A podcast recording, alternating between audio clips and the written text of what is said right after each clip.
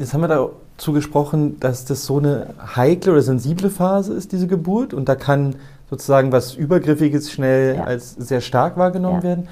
Aber du hast ja Hausgeburten und Geburts, äh, Geburten im Geburtshaus begleitet. Ja. Was ist es denn für eine Erfahrung, wenn die Frauen in so einer sensiblen Phase das nicht erleben, sondern Stärkung, Autonomie, Selbstbestimmtheit? Ja, super. Trägt es dann sich weiter in ihr Leben? Absolut. Und was? Natürlich. Hm. Die sagen mir, also hör mal, ich habe ein Kind geboren mhm. aus eigener Kraft. Mhm. Dann gehen die natürlich in einer ganz anderen, auch mit einem ganz anderen Selbstbewusstsein und in, äh, äh, um Selbstgefühl in, in, äh, in die Welt hinaus und stehen ganz anders für sich und ihre Kinder ein und haben auch ein Gefühl von Kompetenz. Auf Spurensuche nach Natürlichkeit. Beiträge rund um die innere und äußere Natur. Herzlich willkommen, Cordula, zu einem Gespräch zum Thema Geburt und Geburtshilfe. Schön, dass du dir die Zeit nimmst, hier zu sein. Gerne. Ich stelle dich kurz vor und ähm, dann habe ich ein paar Fragen, die mir wichtig sind zu dem Thema. Du bist seit 1983 Hebamme und begleitest seit 40 Jahren Geburten, davon 30 Jahre lang zu Hause oder in Geburtshäusern, also außerhalb einer Klinik. Du hast mehrere Geburtshäuser mitbegründet und warst zwei, ja, und warst in mehreren Verbänden oder also aktiv, mhm. was das angeht. Du hast zwei eigene Kinder mhm. und du lebst im Ökodorf Brodowin. Mhm. Und auf deiner Heb der Website deiner Hebammenpraxis Drei Gärten beschreibst du, dass du dich für die traditionelle Hebammenkunst einsetzt und die bewahren mhm. möchtest. Mittlerweile scheinbar viel auch in Weitergabe deines Wissens in Fortbildung an jüngere Hebammen. Das versuche ich, ja. Das versuchst du. Und ähm, ich würde einfach ganz gern beginnen damit, wie die Idee des Hebammenseins in dir schwanger geworden ist. Wie hat es dich zur Hebammerei gebracht?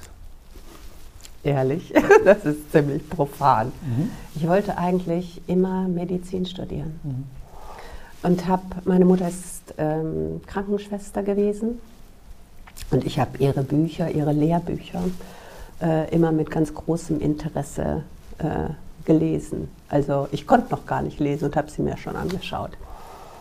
Äh, dann bin ich aber ähm, relativ früh schwanger geworden. Ich habe hochschwanger Abitur gemacht, mein erstes Kind bekommen. Und ich hatte, also im Westen, und ich hatte eigentlich keine Modelle, wie sich so ein anspruchsvolles Studium wie ein Medizinstudium mit äh, einem kleinen Kind vereinbaren lässt.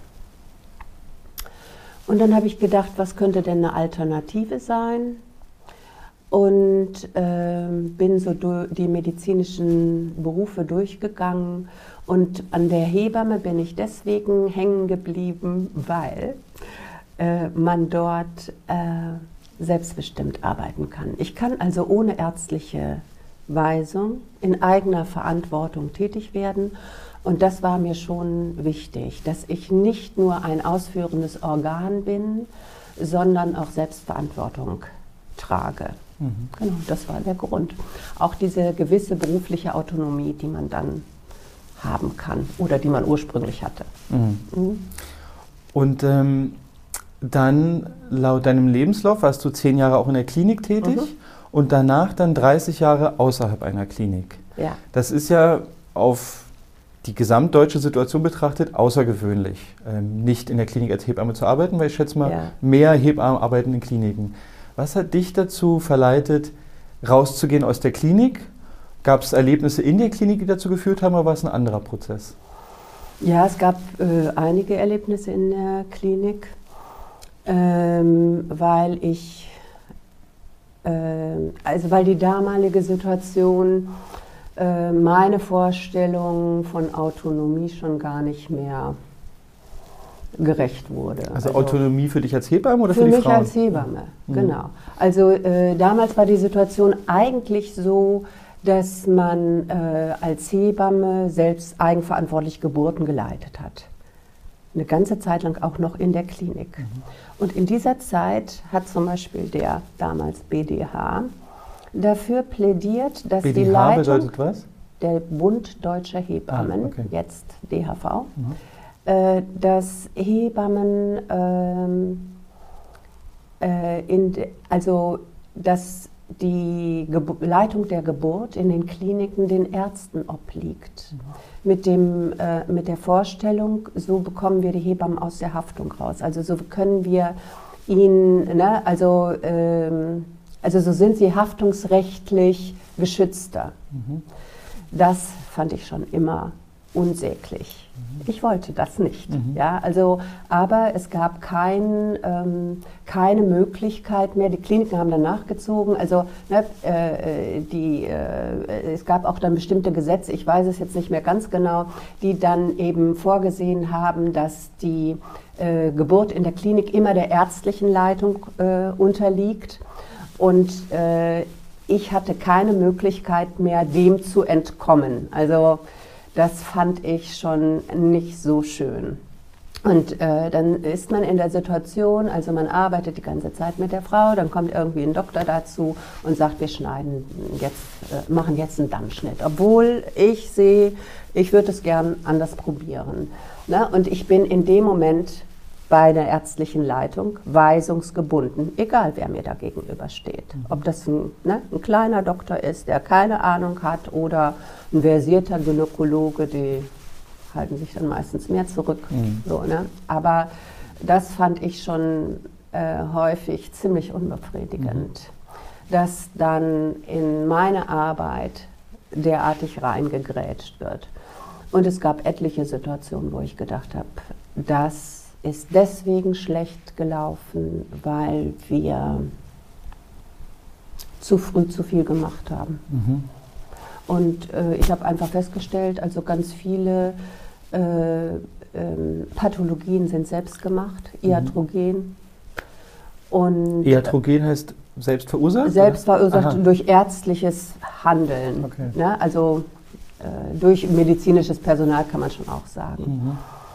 Und ähm, ich fand das äh, indiskutabel. Also und habe versucht, also dem entgegenzuwirken, aber irgendwann dann eben festgestellt, äh, ich kann das nicht. Und hatte dann so, äh, also meine Überlegung war dann so, also entweder ähm, werde ich mittelmäßig, ich finde mich damit ab, ich füge mich in dieses System, ich ähm, ähm, mache Dienst nach Vorschrift oder ich ähm, gehe da raus. Hm. Heißt ja auch dein ursprünglicher Wunsch, wo du meintest, die Hebamme kann autonom, also hat eine eigene Autonomie, ja. die ist sozusagen in dieser Klinikzeit Nein. abhanden gekommen und dann war für dich die Autonomie wichtiger, als da im Krankenhaus zu arbeiten? Ähm, das, also äh, ich habe in so vielen Situationen wirklich gedacht, sorry, das könnte, ich, das könnte man besser machen, das mhm. könnte man besser machen. Das ist nicht so, wie es laufen könnte, mhm. wenn man ähm, äh, ne, äh, nach den äh, Regeln arbeiten würde, die ich einfach auch mal gelernt habe. Ich habe eine gute Ausbildung durchlaufen, muss ich schon sagen. Also an der Universitätsklinik äh, damals mit einer Kaiserschnittrate von etwa 11 Prozent. Die Hälfte meiner Dammschütze, also die Geburten, die ich als Schülerin begleitet habe, waren dammintakt. Wir haben an der Universitätsklinik damals noch Geburten nur mit Hörrohr, Holzhörrohr und Wehentasten begleitet. Mhm. Also das hat man noch gelernt. Mhm. Und meine Lehrhebamme, äh, Schwester Ruth, war, ähm, wollte eigentlich immer in die Entwicklungshilfe gehen und hat deswegen äh, uns so nahegelegt, dass wir immer bedenken sollten, wie das wohl wäre, wenn wir überhaupt gar keine mhm. elektrischen äh, Instrumente zur Verfügung hätten und wie wir uns dann helfen mhm. äh, könnten. Und ähm, das war sozusagen so ein, so ein Grundtenor auch mhm. in der Ausbildung. Also wie können wir mit möglichst wenig gute Ergebnisse äh, erzielen. Und äh, als ich dann eben äh, in die Anstellung ging, war da, also der Trend war einfach ganz anders. Der ging hin zur CTG-Dauerüberwachung. Ne? Meine erste Anstellung war, jede, äh, äh, bei jeder Geburt wird immer eine mediane Epi gemacht bei jeder Geburt eine frühzeitige mediane Epi, Was also ein- ein, mittlerer Dammschnitt.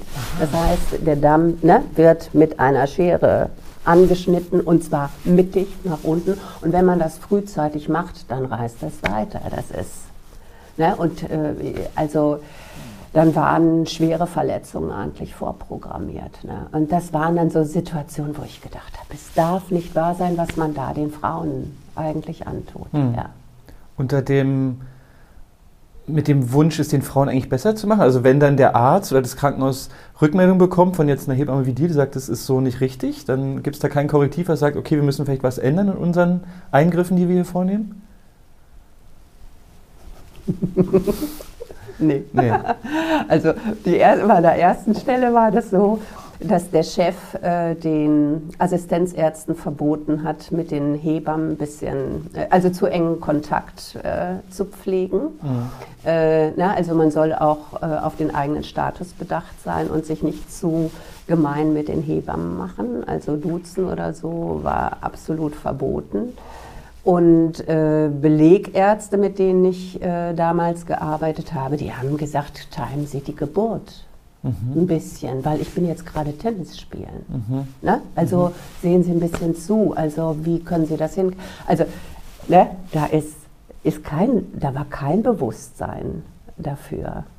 Also der Arzt steht über der Hebamme und hat. Ja, das war, ja, das, das war ja so. Er leitet die Geburt. Ne? Und wenn sie dagegen, oder, oder wenn man dann dagegen aufbegehrt, dann war das schon, also das war für mich schwierig. Mhm. Also ich habe äh, in ähm, einer Stelle halbtags gearbeitet, dann äh, ne, also und dann nicht in einer leitenden Position und äh, ne, da ist der Doktor wichtig, auch für das Krankenhaus, ne, der dann als Beleger die Frauen und Geburten ranholt und da spiele ich überhaupt gar keine Rolle. Ja. Und dann, dann gab es also die Entscheidung, nicht mehr in der Klinik zu arbeiten, sondern das selbstständig und dann außerhalb der Klinik. Äh, ich muss noch was hinzufügen, Mhm. was für mich echt auch noch ein Moment äh, war. Ähm, und zwar die Menge an Abfall, die man produziert. Ich fand das echt, also ich habe da, ich kann mich an eine Situation erinnern, also sehr häufig macht man zum Beispiel einen Wehentropf. Ne? Also dann kommt, äh, tut man eine Flasche mit, was weiß ich, irgendwie physiologischer Kochsalzlösung oder irgendwie so einer Trägerlösung. Da kommen dann Hormone rein, Oxytocin, ja. Und äh, damals wurde dann das entsorgt nach der Geburt und ich, ich stehe da und lasse das in den Abfluss laufen und denke, diese ganzen Hormone gehen einfach so in den Abfluss irgendwo hin. Ne? Und wie viel Berge von Müll und Wäsche man dann produziert durch Einmalmaterialien oder so, das fand ich schon auch beeindruckend. Ja, und dann, das wollte ich dann nicht mehr. Ich habe dann den ersten Schritt getan in eine Beleg, ähm, in eine Belegabteilung als Beleghebamme. Ähm, das gab etwas mehr Freiheiten, aber das war ein katholisches Krankenhaus und ich war nicht mehr katholisch. Und dann gab es große Turbulenzen, weil man meinte, deswegen könne man nicht mit mir zusammenarbeiten, weil ich in leitender Stellung, Stellung sei. Ähm, und in dieser Situation gab mir eine Kollegin einen Aktenordner und sagte zu mir, komm Cordula, wir gehen nach München und gründen ein Geburtshaus. Und ich habe mir das angeguckt. Ich habe erst gedacht, nee, ähm, es braucht noch ein Jahr. Meine Tochter ist im dritten Schuljahr, soll wenigstens die Grundschule ist, äh, zu Ende machen. Es kommt für mich noch nicht so wirklich ganz gelegen. Und dann habe ich aber trotzdem diesen Ordner mitgenommen und habe mir den so durchgeguckt und habe gedacht, ne, es ist, eine, es ist durchdacht, wir haben das super vorbereitet. Meine Kollegin hat das wirklich so strategisch geschickt mir rübergeschoben und hat gesagt, äh, dann und dann treffen wir uns, komm doch dazu. Mhm. Und hat mich nach München eingeladen, wo die Kolleginnen, die das vorbereitet haben, sich getroffen haben und mir war überhaupt gar nicht, also und München, genau, äh, zeigte sich von seiner sonnigsten und schönsten Seite. Äh, als ich äh, dort aufschlug und mir war gar nicht bewusst, dass das tatsächlich so ein entscheidendes Treffen war wo sich alle verbindlich erklären sollten, machen wir das jetzt oder nicht. Und mhm. äh, dann sprach es aus mir. Ich weiß gar nicht, wieso das geschah. und da habe ich dann genau diesen Schritt gewagt und bin aus Paderborn nach München gegangen. Mhm. Mhm. Und wir haben dann in München das erste Münchner Geburtshaus gegründet. Das erste Münchner Geburtshaus? Ja. Ah ja. Wie viele also, Frauen waren das? Das waren, wir waren zu sechst, wir waren sechs Hebammen. München war so die le äh, erste, letzte Großstadt, also wirklich große Stadt, die noch kein Geburtshaus hatte. Und da war das, es war einfach fällig. Ne? Mhm. Und ähm, genau, wir waren sechs Kolleginnen und haben das dann in der Nähe vom Rotkreuzplatz in München, guter Lage, gemacht. Und es ging relativ zügig, dass wir ähm, voll belegt waren. Ne? Also das wurde dann super gut angenommen. Und mittlerweile, ich glaube, ich weiß nicht, 14 Kolleginnen oder noch mehr arbeiten jetzt dort. Das gibt es noch? Ja, ja, mhm. das gibt es noch. Mussten einmal umziehen, also leider, weil die äh, Räumlichkeiten oder der Mietvertrag gekündigt wurde. Also das war schwierig. Und was macht jetzt eine Geburt im Geburtshaus anders als die in einem Krankenhaus? Was ist der Unterschied?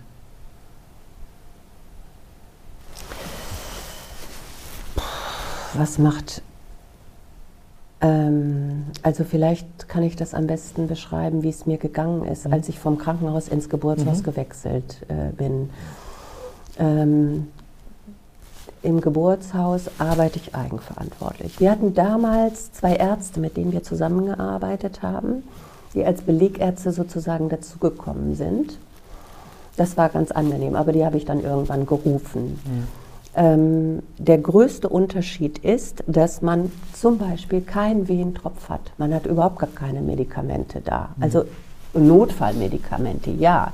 Aber ich darf die erstmal nicht einsetzen, außer in bestimmten Notfällen. Das ist im Hebammengesetz so zu, äh, geregelt. Also da ist genau geregelt, wie viele Medi was ich einsetzen darf. Ich darf ein krampflösendes Mittel, Buscopan oder sowas, das darf ich geben. Aber ansonsten darf ich keine Medikamente geben. Im Krankenhaus hängt der Tropf nebenan. Der ist sozusagen ständig griffbereit. Und immer wenn ich ungeduldig werde, hm. dann kann ich den Doktor anrufen und sagen, hm, hm hat eine Schwäche, Wehenschwäche, können wir nicht einen Tropf dranhängen, dann geht es ein bisschen flotter. Ne? Das ist weg. Mhm. Ich kann das nicht. Ich darf das nicht. Der Wehentropf ist nicht da. Ich muss, bin also darauf ähm, also ich bin darauf angewiesen, dass ich mir was anderes einfallen lasse, dass ich Geduld habe. Manchmal musste ich auch auf meinen Händen sitzen, dass man wirklich so ne, die eigene Ungeduld bezwingt. Das muss ich genau. Und äh, das ist so der größte Unterschied für mich in der Arbeitsweise gewesen, dass ich erstmal ähm, lernen musste, ohne diese, also diese Möglichkeiten, die die Medizin mir anbietet, dass ich ohne die zurechtkommen muss.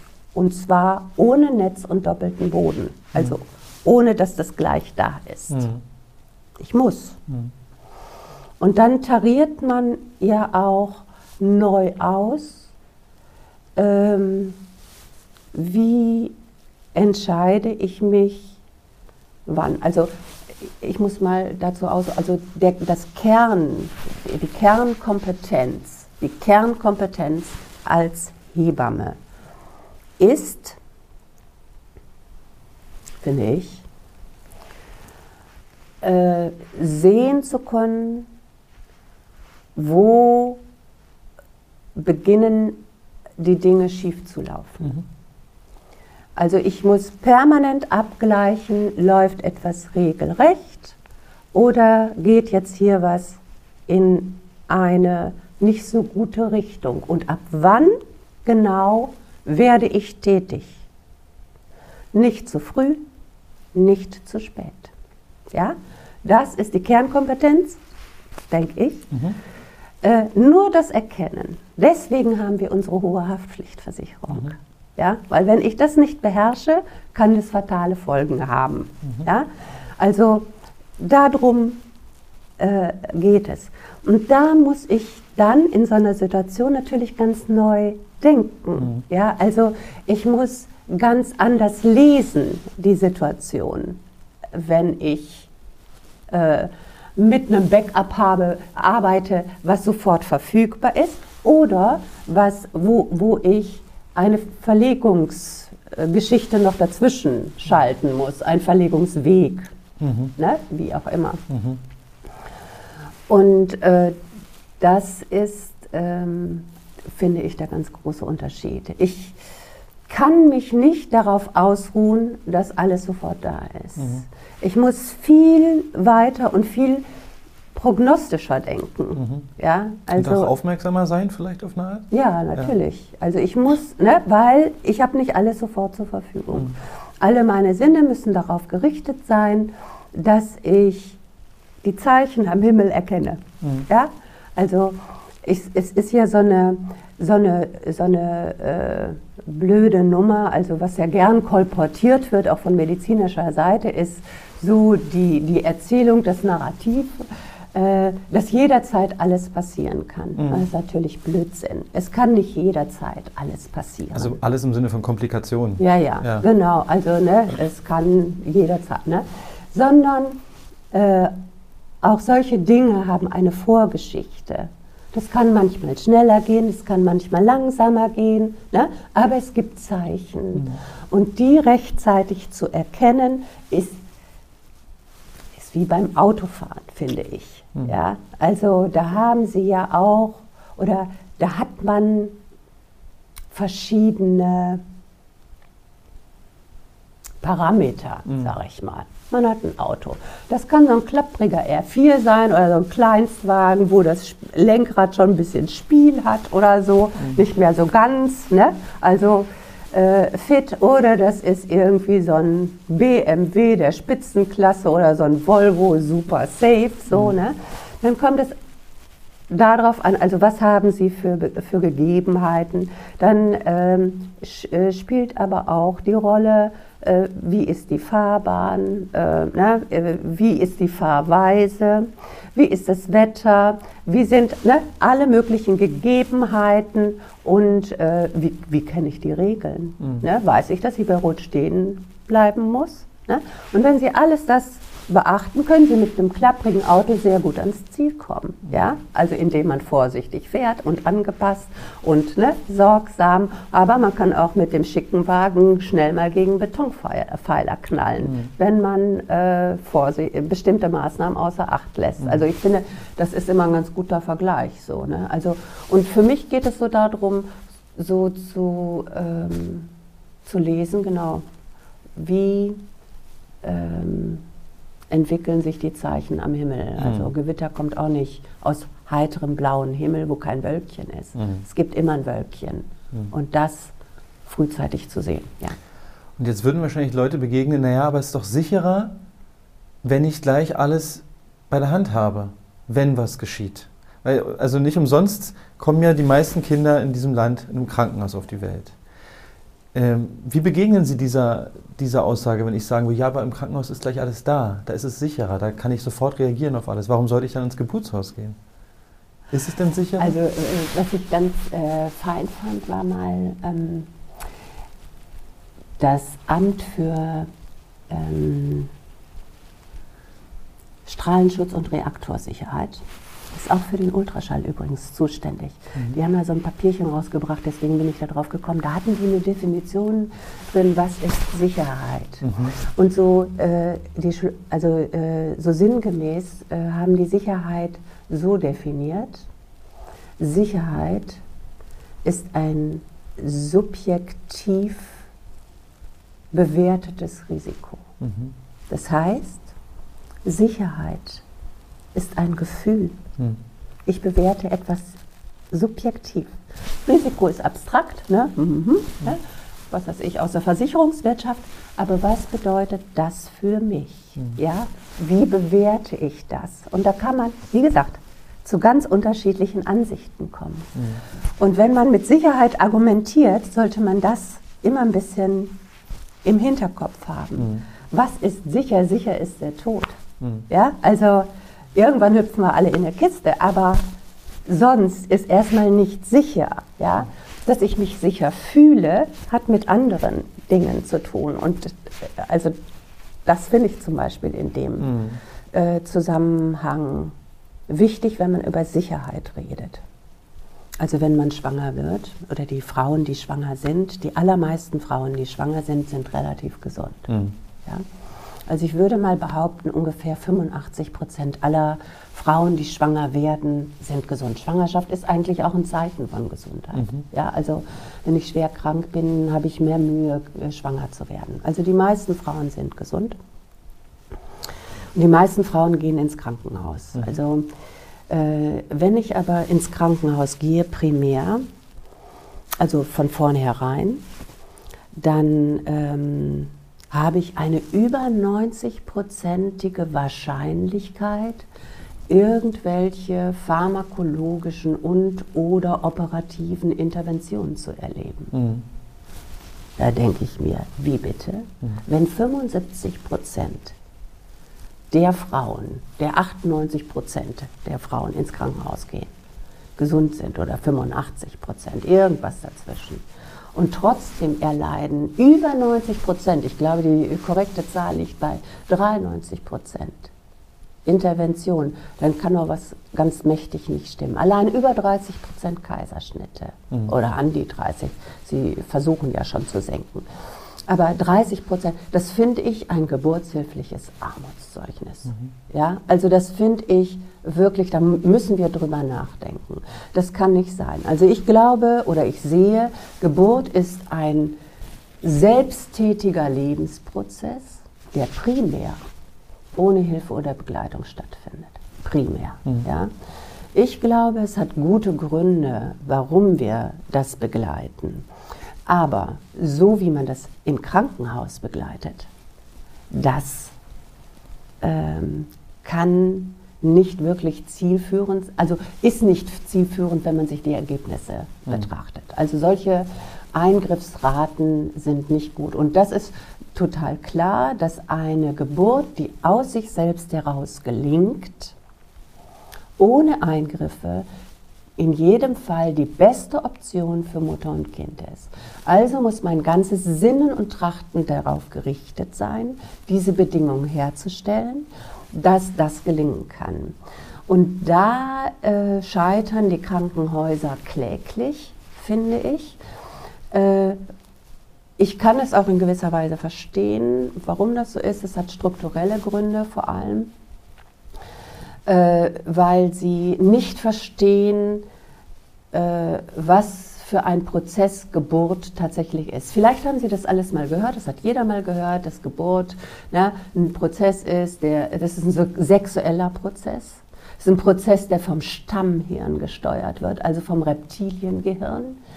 Das ist, hat mit dem Großhirn nicht so viel zu tun. Also, das, ne, also man kann mit Denken kein Kind kriegen. Also ich muss äh, da ganz andere Bedingungen schaffen und vermeiden, Großhirn zu stimulieren oder zu aktivieren. Also das, ne, wenn ich dann frage, in welche Krankenkasse sind Sie versichert, was möchten Sie morgen essen, dann ist die Frau aus dem Flow, mhm. dann vergeht die Geburt. Und das ist ein Phänomen, was ich zum Beispiel im Krankenhaus äh, ganz häufig erlebt habe. Die Frauen rufen an, ich habe alle fünf Minuten wehen, ich würde jetzt gerne kommen. Sie kommen, kommen in eine fremde Umgebung äh, was das Großhirn immer aktiviert.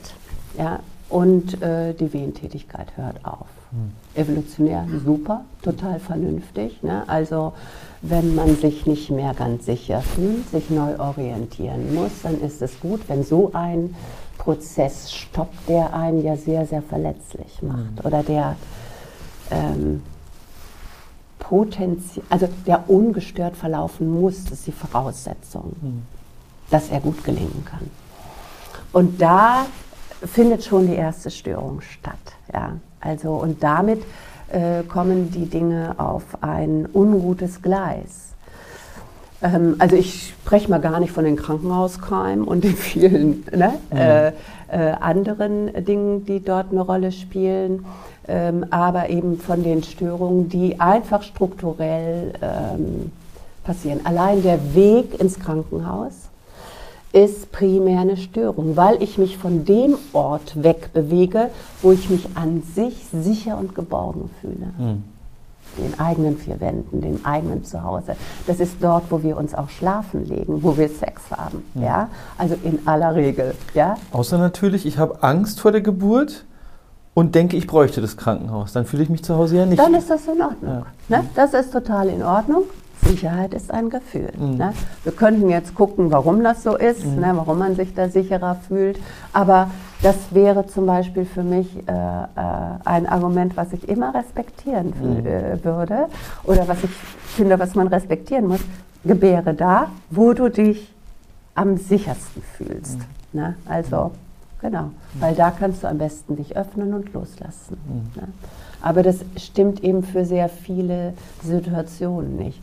Und ich denke, dass die Strukturen im Krankenhaus nicht dazu, also dass man in den meisten Krankenhäusern nicht wirklich daran denkt, dass Geburt das gleiche, die gleichen Hormonausschüttungen hat wie beim Sex. Ja. Es gibt so einen ganz tollen Werbespot, wo so ein Paar in so ein Krankenhaus reinkommt und dann mhm. werden sie dazu aufgefordert, auf der Liege Sex zu haben. Mhm. Und der Mann sagt irgendwann, das geht nicht. Und kein Mensch würde sich darüber wundern, dass es da nicht geht. Ja. Aber kein Mensch ja. wundert sich, dass es ja. einer Frau schwerer fällt, unter Licht mit fünf Leuten, die sie nicht kennt, äh, in die Funktion von Geburt einzusteigen. Das ist eigentlich offensichtlich, wenn man es so sieht, wie du es jetzt beschrieben hast.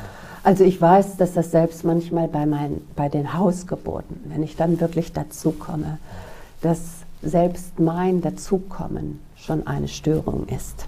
Ja, also, und manchmal ist es so intim, ich denke, ich ähm, mu muss, ich, ich darf dort vielleicht sitzen, aber ich muss mich wirklich äh, zurücknehmen, damit ich diese Intimität und diese, ähm, diesen Flow, diese Stimmung nicht störe, mhm. der sich da gerade beginnt zu entwickeln oder der schon im vollen Gang mhm.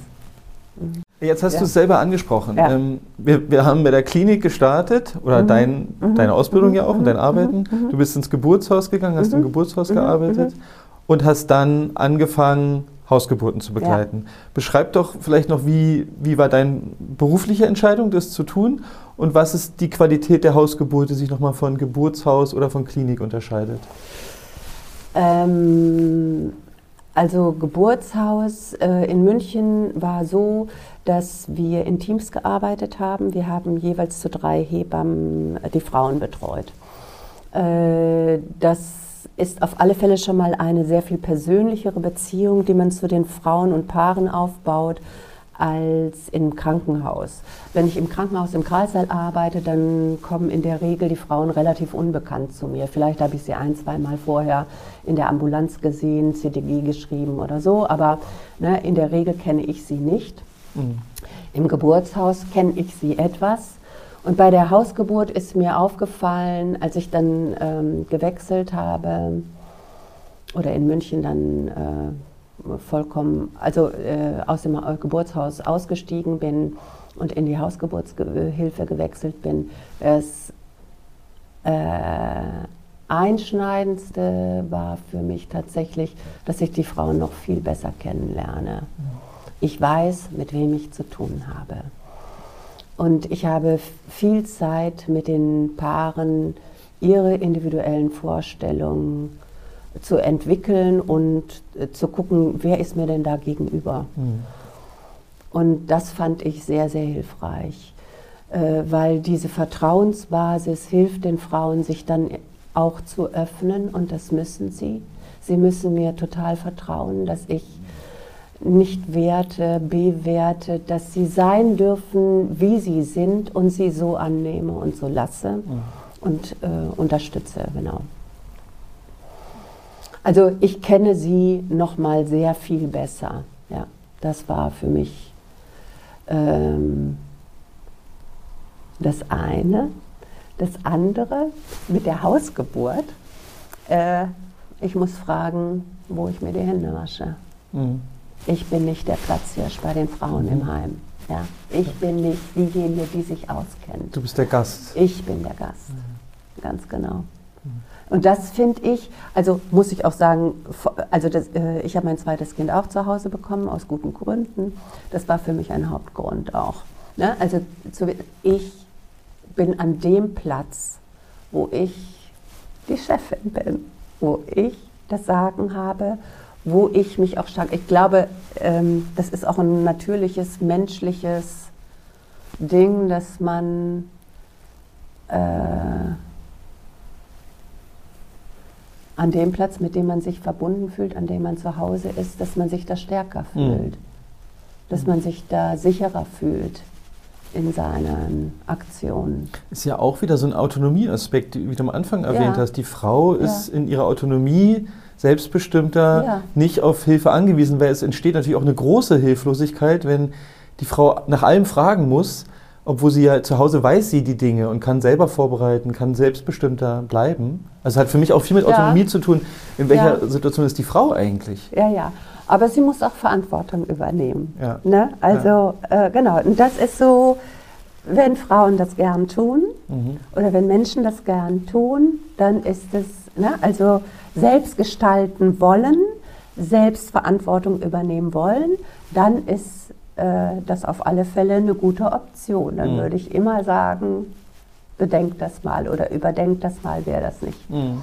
äh, eine sinnvolle Geschichte. Ne? Also ich denke, dass die, ich meine, die Zahlen sehen ja so aus, äh, also wir, wir äh, erheben ja auch tatsächlich ähm, äh, die Ergebnisse unserer Arbeit in, der, in so einer außerklinischen Perinatalerhebung und schauen dann auch äh, ne, ähm, die Ergebnisse an und tatsächlich sind sie sehr gut. Mhm. Äh, und zwar so gut, dass selbst die Spitzenverbände der Krankenkassen öffentlich im Bundestag, im Gesundheitsausschuss sagen, wir können mehr als mithalten. Mehr als mithalten mit der Krankenhausgeburt, was unsere Ergebnisse angeht. Ähm, ich glaube, ähm, dass Frauen sehr gut beraten sind, tatsächlich das zumindest anzustreben äh, darauf hinzuarbeiten, dass man entweder im Geburtshaus oder äh, zu Hause das Kind bekommt und ähm, in Frieden loszulassen, wenn es nicht funktioniert. Mhm. Ja? Ähm, aber dann sind zum Beispiel äh, die Kaiserschnittraten deutlich niedriger. Natürlich auch deswegen, weil wir schon eine gewisse Vorauslese treffen mhm. müssen. Also sehr schwierige Geschichten. Also ich habe äh, aktuell zum Beispiel eine Frau in der Betreuung, die eine größere äh, äh, Operation an der Gebärmutter in der Anamnese hat. Äh, der würde ich nicht eine Hausgeburt empfehlen. Ja, also ähm, vor allen Dingen, wenn es nicht, also wenn, wenn die Schnitte an der Gebärmutter äh, nicht da sind, mhm. wo zum Beispiel äh, beim Kaiserschnitt äh, geschnitten wird. Also so ein Kaiserschnitt, Zustand nach Kaiserschnitt finde ich, da kann man drüber denken, mhm. nachdenken, mhm. weil nicht Kaiserschnitt ist nicht gleich Kaiserschnitt. Also da darf man genauer hinschauen. Also ob man das wagt, auch das kann man wagen. Also zeigen die Zahlen, ist okay. Ne? Allerdings äh, kann ich bestimmte, ich weiß zum Beispiel auch, dass ich ähm, nur so arbeiten kann, wie ich arbeite, weil ich eine Klinik als Backup habe. Mhm. Also ich kann, ähm, also solche, solche Sprüche wie es ist noch keins drin geblieben oder jede Frau kann gebären, den kann ich leider nicht so unbedingt zustimmen. Mhm. Also ich finde, das ist... Ähm, da redet man sich ein bisschen was äh, schön. Wir leben nicht im Paradies. Es gibt Dinge, die passieren können. Und da bin ich sehr, sehr dankbar, dass wir nicht wie vor 200 Jahren ne, da nur noch den Pfarrer rufen können. Mhm. Ne, also von daher bin ich auf eine gute Zusammenarbeit mit dem Krankenhaus essentiell angewiesen und pflege das auch, mhm. die Beziehung. Ich weiß auch, dass eine gute Geburtshilfe nicht unbedingt vom Ort abhängt. Mhm. Ja, also ja, zu Hause sind die Bedingungen für die Frauen besser, Aber als Hebamme kann ich auch in einem Krankenhaus wirklich gut arbeiten. Mhm. Ne? Also da muss man dann auch immer schauen mhm. also, und differenzieren. Also mir ist noch ein Thema in der Vorbereitung äh, aufgefallen, was mir total wichtig ist, worüber jetzt immer mehr berichtet wird, ist, ist das Thema Gewalt unter der Geburt. Mhm. Und dazu sind auch jetzt so zwei Bücher erschienen, wie ich gesehen habe. Da würde ich gern deine Perspektive mal hören, noch aus der Zeit aus der Klinik, aber auch vielleicht vom Hörensagen danach. Mhm. Du bist ja bestimmt mit Kolleginnen auch vernetzt. Ich habe gelesen, dass ein Drittel aller Frauen so ungefähr in irgendeiner Form Gewalt erleben unter der Geburt. Und es muss jetzt nicht Gewalt offensichtlich sein, sondern könnte auch eine Beleidigung sein oder zu starke Worte. Ähm, und wollte mal deine Erfahrung hören. Hast du Gewalt unter der Geburt erlebt bei Gebärenden? Ich würde sagen 100 Prozent, mhm. weil Geburt ist Gewalt, Naturgewalt. Mhm. Ja, das ist gewaltig. Mhm. Das ist eine große Nummer. Mhm. Ja, das ist das eine. Das, was du ansprichst, ist eigentlich, ähm, ich finde, es ist Respekt und Mitgefühl. Mhm. Ja, das ist was, das, das ist was anderes. Ähm, ich äh, habe sehr viele Respektlosigkeiten und Dummheiten äh, erlebt, die äh, Verletzungen auch triggern äh, können. Oder, ne? also, viel, also schon einige unschöne Dinge, die nicht in Ordnung sind. Mhm. Das habe ich gesehen, ja. Ähm, aber ich finde die Diskussion darum echt schwierig, mhm. weil ähm, unter Umständen, also ich kann nicht ausschließen, dass ich manchmal gezwungen bin, unangenehme Dinge zu tun. Mhm. Mm, wenn ich äh, jemandem helfen möchte, also oder ich äh, äh, wenn mich jemand als Hebamme beauftragt quasi, dann denke ich schon, ich, also mein Auftrag ist, Mutter, dass Mutter und Kind bei bestem seelischen und körperlichen äh, äh, Befinden durch, aus diesem Prozess hervorgehen. Mhm. Ähm, aber manchmal können unangenehme Dinge notwendig sein. Mhm. Ähm, notwendig, also um etwas Schlechteres abzuwehren. Das muss ich nur entsprechend kommunizieren mhm. und äh, Einverständnis einholen. Ähm, ich kann nicht auf alles verzichten unter Umständen. Zum Beispiel eine vaginale Untersuchung kann unangenehm sein. Mhm. Der Verzicht darauf würde vielleicht auf einen Verzicht von Erkenntnis mit, äh, äh, also ein Verzicht auf Erkenntnis bedeuten, ähm, der dann im Gefolge hat, dass ich nicht zielgerichtet arbeiten kann. Mhm. Ja? Was vielleicht eine größere Not wieder also Ganz erschaffen genau. würde. Ganz ja. genau. Ja, und äh, da bin ich im Zwiespalt. Mhm. Und ich muss zwei Menschen im Blick haben die Mutter und das Kind. Ab dem Moment der Geburtswehen hat das Kind eigene Persönlichkeitsrechte, mhm. die manchmal mit den Rechten der Mutter kollidieren. Mhm. Ja? Da muss ich, ich muss beiden gerecht werden und abwägen können. Ja? Ähm, auch das muss ich irgendwie vermitteln. Und da ist, da wäre mehr Fingerspitzengefühl von vielen Seiten wirklich eine schöne Sache. Mhm. Also da äh, fehlt es manchmal an ähm, Respekt im Umgang. Das mhm. ist schon richtig. Und das macht die Verletzung, mhm. glaube ich. Das ist mein Eindruck. Mhm. Ich kann alles vermitteln wenn ich äh, wirklich in Kommunikation gehe und wenn ich wirklich in Kontakt gehe. Und da gibt es den Mangel, glaube ich.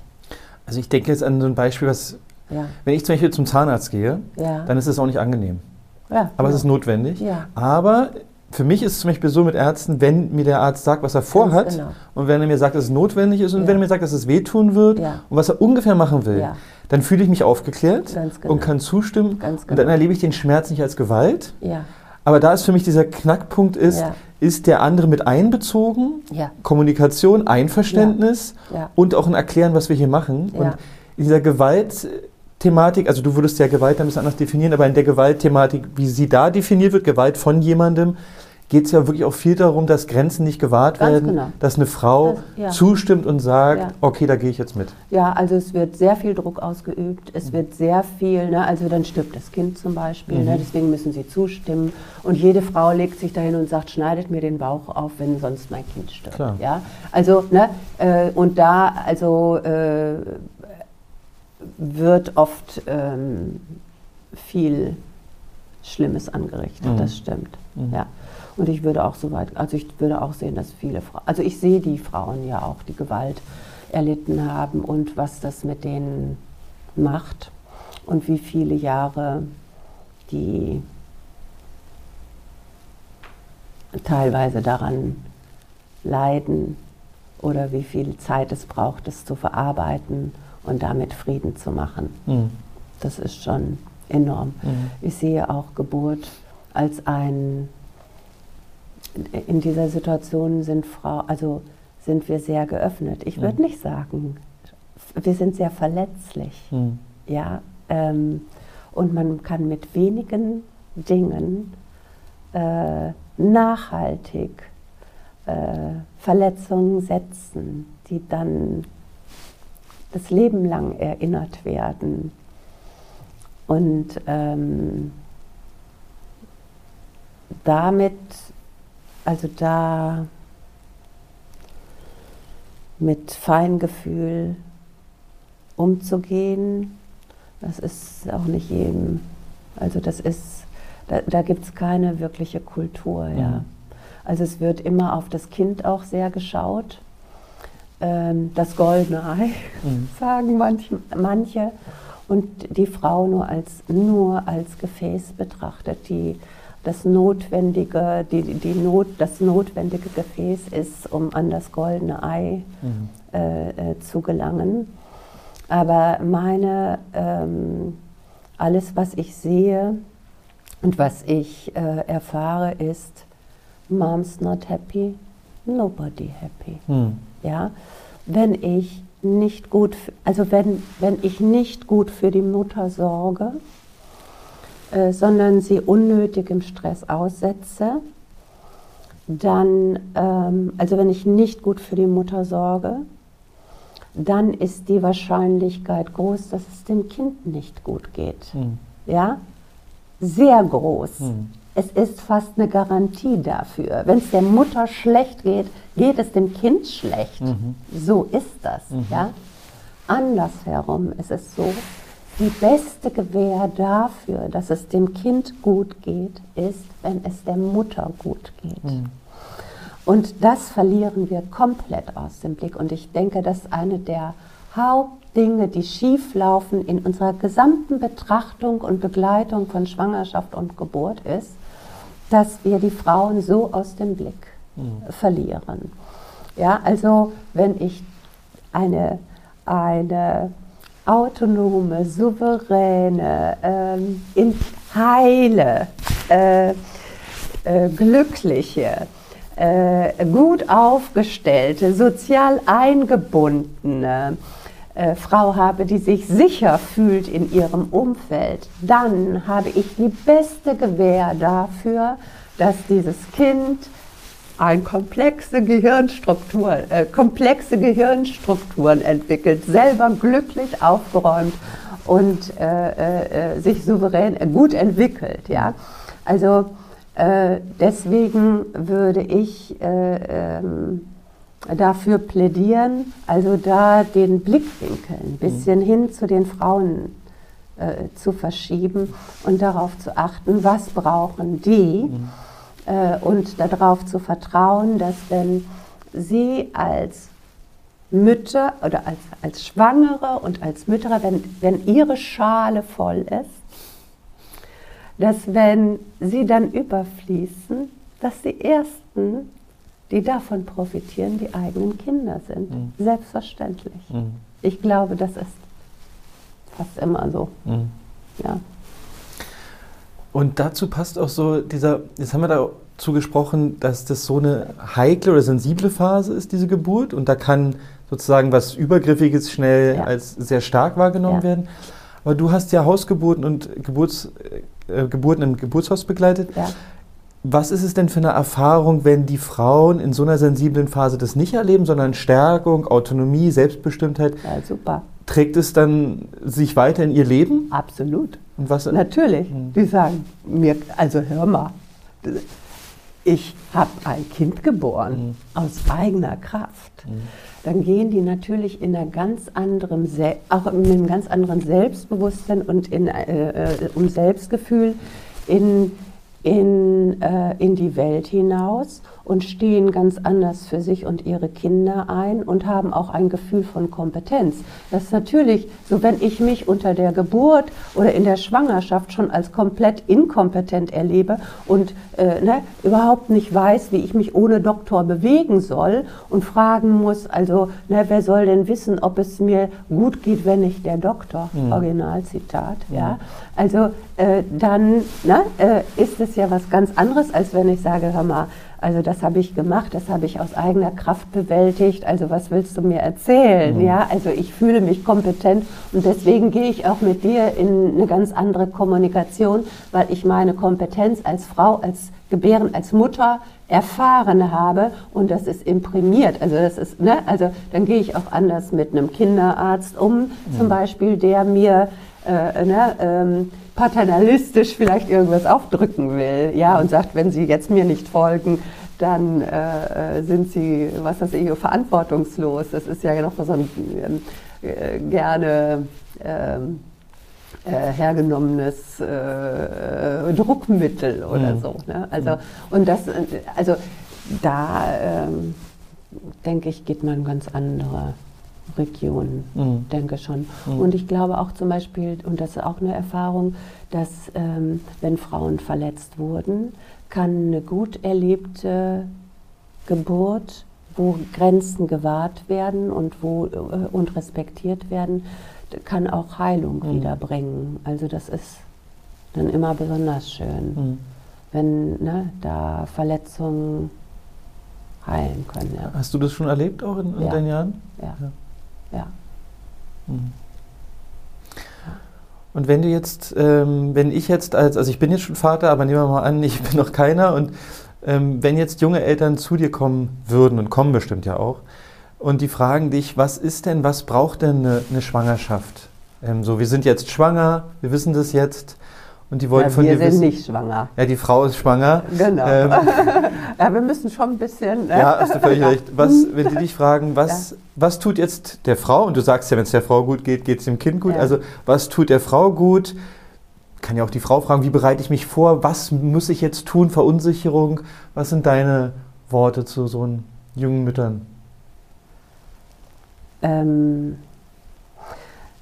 also bei der Anamnese gehört für mich immer zu den wichtigsten Fragen, gibt es irgendetwas, was dich nachts nicht schlafen lässt, was an dir nagt, ja, was dich beschäftigt und worüber du nachdenkst. Das ist nicht gut. Mhm. Ja, also Frauen brauchen Sicherheit. Mhm. Sie sollen Sicherheit geben dann brauchen sie die auch. Mhm. Und zwar sozial. Ne? Das heißt, äh, die Wohnungssituation ist schön, wenn sie geklärt ist, wenn die Partnerschaft stabil ist oder zumindest das soziale Netz so stabil ist, dass die Frau sich gut aufgehoben fühlt. Das sind die Voraussetzungen. Sie braucht keinen Druck bei der Arbeit. Ne? Sie, also sie äh, sollte in jeder Hinsicht sich wohl, sicher und aufgehoben und eingebunden fühlen. Mhm. Dann kann man gut Kinder kriegen. Mhm. Ne? Und wenn das nicht ist, nicht so gut. Würde ja auch bedeuten, dass im Prinzip die ganze Gesellschaft beteiligt ist. Unbedingt. Deswegen, ne, dieser alte äh, Spruch mit dem Dorf, was es braucht, um ein Kind mhm. zu bekommen. Ja. Mhm. Es ist absolut. Und würdest du auch sagen, es braucht sozusagen mehr als jetzt den Partner oder die Frau? Damit, also es braucht die Gesellschaft, die dafür sorgt, dass eine Ja, Schwangere ähm, zufrieden sein kann. Und würdest du auch sagen, und wenn das nicht der Fall ist und Schwangerschaft und Geburt vielleicht mehr Komplikationen haben Ja, als notwendig, ja. dass sich das wiederum auf die Gesellschaft auswirkt? Also es, geht es in beide Wege? Ja. Und inwiefern? Ähm, äh, je mehr Stress die Frau hat, desto, ähm, desto mehr schreit das Kind, Hm. desto unglücklicher ist das Kind. Je mehr das Kind weint und unglücklich und untröstlich ist, desto depressiver wird die Mutter. Je depressiver die Mutter ist, desto verhaltensauffälliger wird das Kind. Das ist eine Schleife nach unten, das ist schon lange beschrieben. Mhm. Und äh, na, wir sind ja nicht umsonst, also die westlichen Zivilisationen, sage ich mal, haben ja eine sehr hohe Rate an äh, Wochenbettdepressionen und Babyblues, wird es so ein bisschen Postpartale Depression. ja, ne? ganz genau. Ne? Also äh, da, da sind wir relativ hoch. Also in äh, traditionell lebenden Gesellschaften ist es so nicht bekannt. Mhm. Und ich sehe auch zum Beispiel, die Mütter sind durch die hormonelle Umstellung und äh, ne, also du wirst ja geflutet von Hormonen. Das ist ja unglaublich, äh, äh, welche Veränderung, äh, durch welche Veränderung so ein weiblicher Körper in so einer Situation geht. Und die sind ähm, im Wochenbett total offen und weich und müssen das auch, um für die Signale ihres Kindes offen zu sein. Aber äh, wenn dann ein falscher, da braucht nur eine falsche Bemerkung sein, dann brechen die Frauen in Tränen aus. Ne, gibt Milchstau äh, hinterher. Sie brechen in Tränen aus und weinen. Und ich finde, wenn das ausbleibt, diese, schle- diese, diese spitze Bemerkung oder das verletzende, äh, äh, der verletzende Satz, dann weint sie häufig vor Glück. So Mhm. wünsche ich mir das. Ja? Also brauchen wir da einen Schutzraum drumherum und ein ganz großes Gefühl dafür. Äh, ähm, genau. Mhm. Wie viel Schutz? Und das ist der Schutz, den wir dann auch den Kindern mit auf den Weg geben. Mhm. Ja, klar. Mhm. Und das hält lang. Ja, Mhm. glaube ich schon. Mhm. Und es macht auch einen Unterschied. Zum Beispiel ähm, eine ähm, befreundete Soziologin, die hat mal Kinder im Kinder äh, in, in der Grundschule zeichnen lassen, wie sie Geburt sehen. Und dann kamen da ganz viele solcher Bilder raus. Mann mit Messer über Frau auf dem Tisch. Ja? Also furchtbare äh, Szenen. Und ich glaube, es macht einen ganz großen Unterschied, ob die Mütter zum Beispiel, also ich hatte zum Beispiel eine nette Hausgeburt, die fand ich äh, ganz schön. Und zwar war die Geburt im, also die, das war, äh, war ein wohl situiertes Paar, hatte ein Haus am Ammersee und das Schlafzimmer ging nach Osten raus, großes Fenster. Echt? Und das Kind kam mit dem Sonnenaufgang. War nicht so. Ja. Und das erzählt man dann diesem Kind. Das ist das Bild, mit dem es aufwächst. Also, ne, das ist das Bild, was es von seiner Geburt hat. Ich habe mal ein Bild geschenkt bekommen. Ich erinnere mich noch auch genau an die Geburt von einem Kind. Das ist an Neujahr geboren. Es war der erste Schnee. Also, ne, äh, und äh, als dann der kleine Bruder geboren wurde, bekam ich von dem Mädel, was dort äh, fünf Jahre zuvor geboren wurde, ein Bild äh, mit Mutter und Kind im Bett. Ne? Kleine, schöne Fensterchen, in jedem Fenster eine Kerze, draußen der Schnee. Ein ganz friedliches Bild. Das ist was ganz anderes, als wenn man sagt, also ja, also das war dann ein bisschen blöd mit deiner Geburt, du musstest anschließend in die Klinik, wir, äh, ne, wir sind froh, dass du nicht gestorben bist. Und, ne, also wir hatten solche Angst, die Geburt war schrecklich oder es war ein Kaiserschnitt oder eine Zange oder haha, ganz andere Geschichte. Und ich glaube, dass diese Geschichten, ob man sie nun expressis verbis erzählt oder ob sie subtil die bestimmen uns. Mhm. Geschichten sind wichtig Mhm. und ich glaube, die formen uns dann auch. Und sie prägen ja auch unsere Sicht auf Dinge. Wenn Ja. ich, wenn ich äh, Also zum Beispiel mein Sohn ist auch bei mir zu Hause gekommen und ich erzähle immer, welcher Vogel da war und welcher Vogel am Vortag da war und er weiß die Stelle, wo sein Körper das erste Mal in diese Welt eingetaucht Ja. ist und das prägt natürlich sein Genau. Bild von dem ganzen Prozess. Ja. Aber würde ja auch bedeuten, dass in Deutschland der ganz, ganz, ganz, ganz große Teil der Kinder eher mit einem Bild auf die Welt kommt, dass Geburt in einem Krankenhaus stattfindet. Also das ist die andere Seite der Ja. Medaille, zurzeit jedenfalls. Ja, Ja. ich glaube, das ist auch nicht.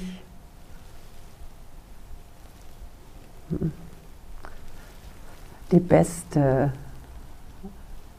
die besten Geschichten, ne? sind Mhm. nicht die schönsten Geschichten. Und ich finde, es spiegelt sich auch wieder in dem, was wir sehen an den Schulen und in den Kindergärten und in den verunsicherten Eltern. Hm. Also, ne, also sehr viele Verunsicherungen sehe ich, auch bei den Eltern ganz, ganz große Unsicherheit. Und äh, ne, dann fragt man die Erzieher oder die Lehrer, die alle damit konfrontiert sind. Hm.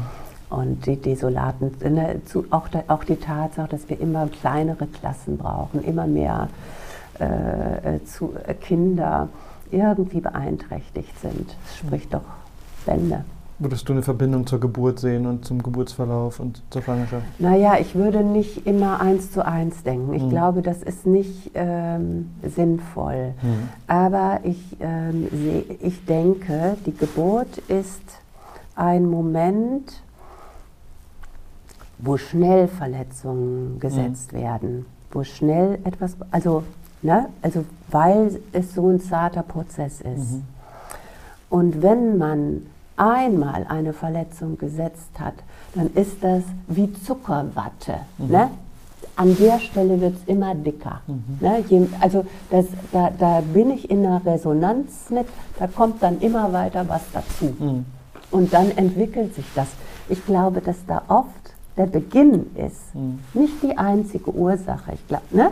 sondern der Beginn, der durch günstige Umstände vielleicht gemildert oder auch äh, ähm, ganz verschwinden kann. Aber durch ne, bestimmte Dinge, also da- da ist dann die Sollbruchstelle. Die, ne? Mhm. Ja, verstehe ich. Ja. Und da setzt es sich dann unter ungünstigen Umständen fort. Das sehe ich schon neuer. Mhm. Ich glaube, dass das viel mehr bestimmt, als wir denken. Mhm. Und wenn das so eine Bedeutsamkeit hat, also wir sagen ja nicht eins zu eins, aber du sagst ja, es hat eine große Ja. Bedeutsamkeit. Und wir gucken jetzt mal, wir steigen jetzt mal ein bisschen höher auf und sind vielleicht ein Adler und gucken auf Deutschland, weil wir richtig hoch fliegen. Und wir gucken uns so Geburtshilfe in Deutschland an. Du hast es ja jetzt jahrzehntelang miterlebt. Und es ist ja auch ein Riesenthema. Aber wo stehen wir denn jetzt mit der Geburtshilfe in Deutschland? Gerade was so die Hebammenarbeit angeht. Wie, wie würdest du das beschreiben? Also die, ähm, hm. also die Hebammenarbeit, äh, also da kommen wir, äh, also da fällt mir als erstes ein die Akademisierung. Ne? Mhm. Ähm, das finde ich primär nicht verkehrt. Ähm, ich habe oft genug erlebt, dass ähm, so ein, also dass Akademikern einfach mehr Gehör geschenkt wird. Ähm, also von daher finde ich das wichtig, da äh, zumindest auf, den, auf, die, auf die gleiche Ebene zu kommen. Aber ich sehe da auch große Gefahren, Mhm. sage ich mal. Wir denken ja jetzt im Moment irgendwie Akademiker, also Wissenschaft, akademisch, Wissen- Wissenschaft, alles muss evidenzbasiert sein. Ähm, und mit diesen Studien, die man dann in, was weiß ich, im Goldstandard durchführt, glaubt man, man hat dann valide Handlungsleitlinien und Prämissen. Und das halte ich für äh, ein dünnes Eis. Mhm. Also ich sehe, also in diesen 40 Jahren, die ich ja jetzt so dabei bin, sehe ich ja, äh, wie sich das entwickelt hat, wer in die akademischen Hallen aufgestiegen ist und wie die Wege dorthin waren, also der äh, Kolleginnen. und wie viel die, die tatsächlich jetzt in diesen Positionen sind, praktisch gearbeitet haben Mhm. und vor allen Dingen praktisch außerklinisch gearbeitet haben. Wie viel Erfa praktische außerklinische Fahr Erfahrung tatsächlich dort ankommt. Und das ist sehr wenig. Ne? Also sehr, sehr wenig. Mich ärgert auch immer so ein bisschen, dass ähm, auf der Ebene ähm, gerne argumentiert wird, die Hebammen arbeiten so toll. Das stimmt nicht unbedingt. Äh, nicht alle, ne? Also Hebammen unter ärztlicher Leitung in den Krankenhäusern können oft nicht toll arbeiten. Mhm. Die Hüterinnen der natürlichen Geburt sind die außerklinisch tätigen Hebammen. Wir, also die wissen, wie es geht. Die anderen zeigen nur, wir können es nicht. Mhm. Ja? Also die Kolleginnen in den Krankenhäusern können nichts zeigen, weil sie von den Ärzten dominiert werden oder von der Medizin dominiert werden. Ne? Das heißt, die Hüterinnen die wissen, wie eine natürliche Geburt aus sich selbst heraus äh, funktioniert, sind die außerklinisch tätigen Hebammen. Und die sind nicht sehr stark dort vertreten. Ich glaube aber, dass die wissenschaftliche Herangehensweise nur so gut sein kann, äh, nur gut, nur gut sein kann, wenn sie mit erfahrenen Praktikerinnen auf Augenhöhe arbeitet. Also ich kann das mal kurz skizzieren. Wenn ich eine Untersuchung mache, wie äh, sinnvoll sind vaginale Untersuchungen, ja? gerne diskutiertes Thema im Moment, dann und gleichzeitig als unerfahrene äh, Praktikerin oder in der Praxis unerfahrene eine vaginale Untersuchung gleichsetze mit einer Erhebung der Muttermundsweite, dann kann ich nur, dann kommt bei dieser Untersuchung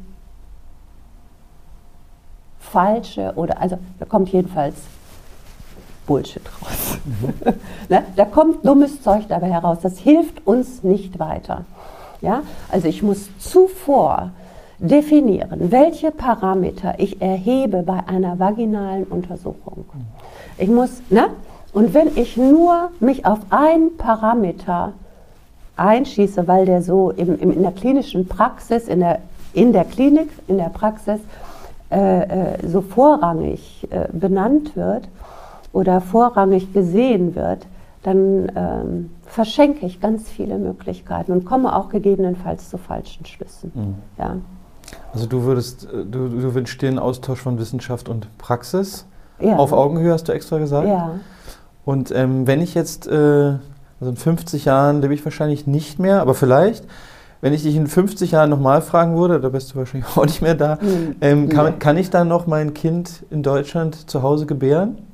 Also ich dann nicht, aber meine Frau zum Beispiel. Ist das noch möglich? Wird es noch möglich sein? Oder ist es, weil du, es geht ja bei dir auch um das Erhalten der traditionellen Hebammenkunst. Wird es aussterben oder wird es erhalten bleiben? Also ich glaube, dass so schnell nichts ausstirbt. Das, Mhm. das ist da und das kann auch immer wieder ergründet und erworben werden. Aber das, was ich als traditionelle Hebammenkunst äh, so oder woraus ich das so beziehe, eigentlich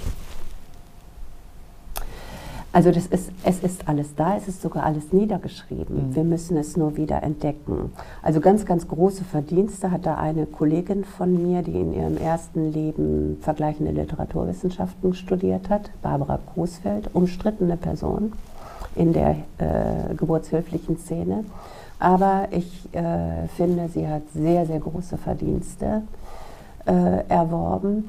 Die hat nämlich, genau, äh, erst Komparatistik studiert, dann relativ früh ein Kind bekommen, ist Hebamme geworden und hat alle geburtshilfliche Literatur im deutschsprachigen oder deutschsprachige geburtshilfliche Literatur seit Erfindung der Buchdruckerkunst gesichtet und untersucht mit ihren komparatistischen Tools.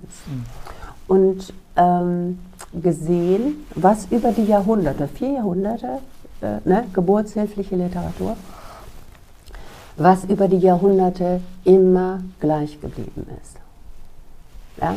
Was wird immer wieder, worauf wird immer wieder rekurriert? Also was kommt immer wieder vor? Und was sind so vorübergehende Modeerscheinungen? Ne? Also wie sortieren wir was vor welchem historischen Hintergrund auch ein?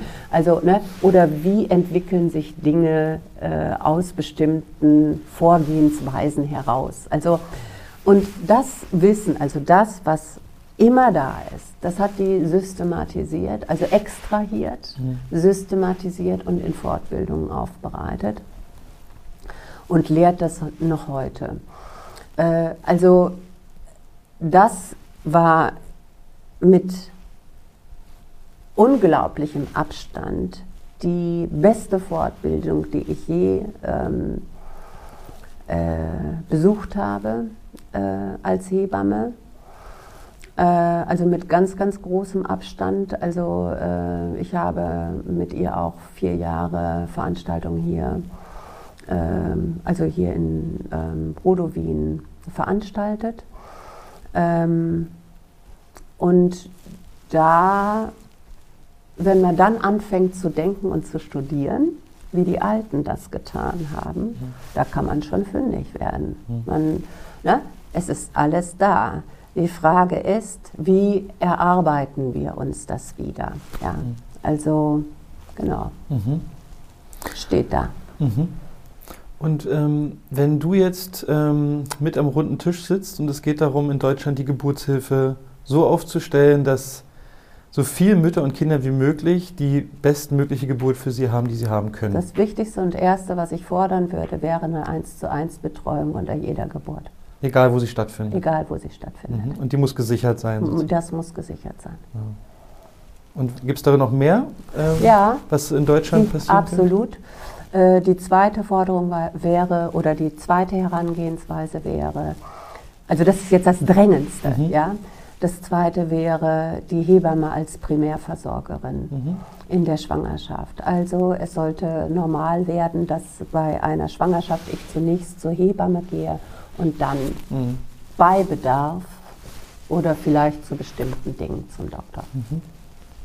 Also die Hebamme ist auf Platz 1, die Expertin für die Geburtshilfe. Ja, für die natürlichen. Äh, ja. ne? Und das ist ja bis heute noch im Hebammengesetz so äh, fixiert, weil wir immer noch die Hinzuziehungspflicht haben.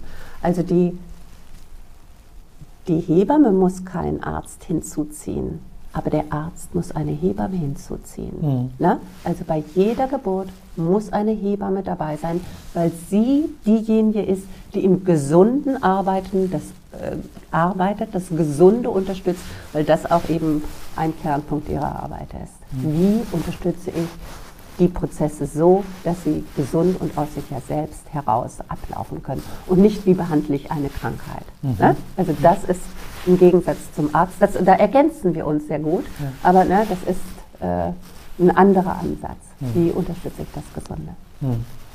Sonst noch Forderungen, die wichtig wären? Bestimmt eine Menge. Mhm. aber ähm, das wären jetzt so äh,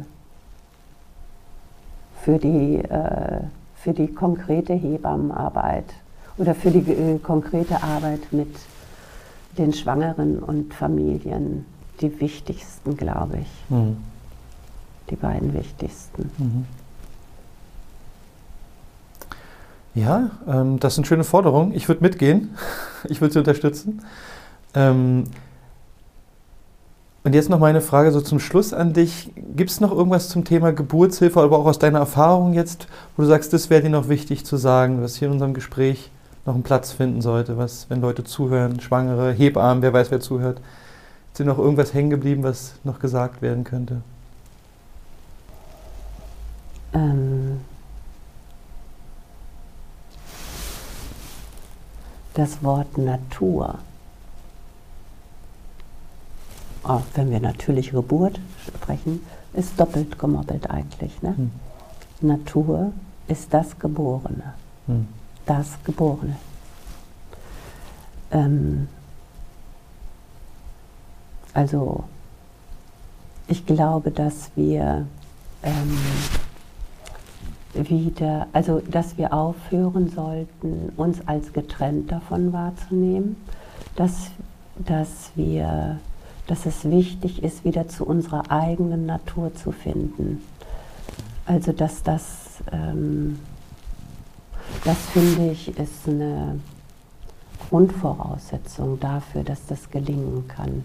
Wenn ich damit gut in Kontakt bin, mit meiner eigenen Natur und mit dem, was um mich herum ist, mhm. dann bin ich in Harmonie mit dem Universum und mit allem, was ist. Dann bin ich gesund, dann kann es gelingen. Mhm. Also das ähm, finde ich, sollten wir wieder in den Fokus nehmen und schauen, ob wir dahin zurückkehren können. Mhm. Dann würde auch mehr aus sich heraus gelingen. Mhm. Mhm. Klingt nach einem schönen abschließenden Satz. Ähm, danke dir für die Zeit, für das Gespräch und für deinen Einblick gewähren in deine Erfahrung. Ähm, fand ich sehr bereichernd. Danke. Auf Spurensuche nach Natürlichkeit. Ein Blog von Bastian Barocker. Liebe Zuhörer, sollte Ihnen dieser Podcast wertvoll erscheinen, freue ich mich über Spenden. Nur mit finanzieller Unterstützung kann ich weiterhin Veröffentlichungen ermöglichen. Herzlichen Dank.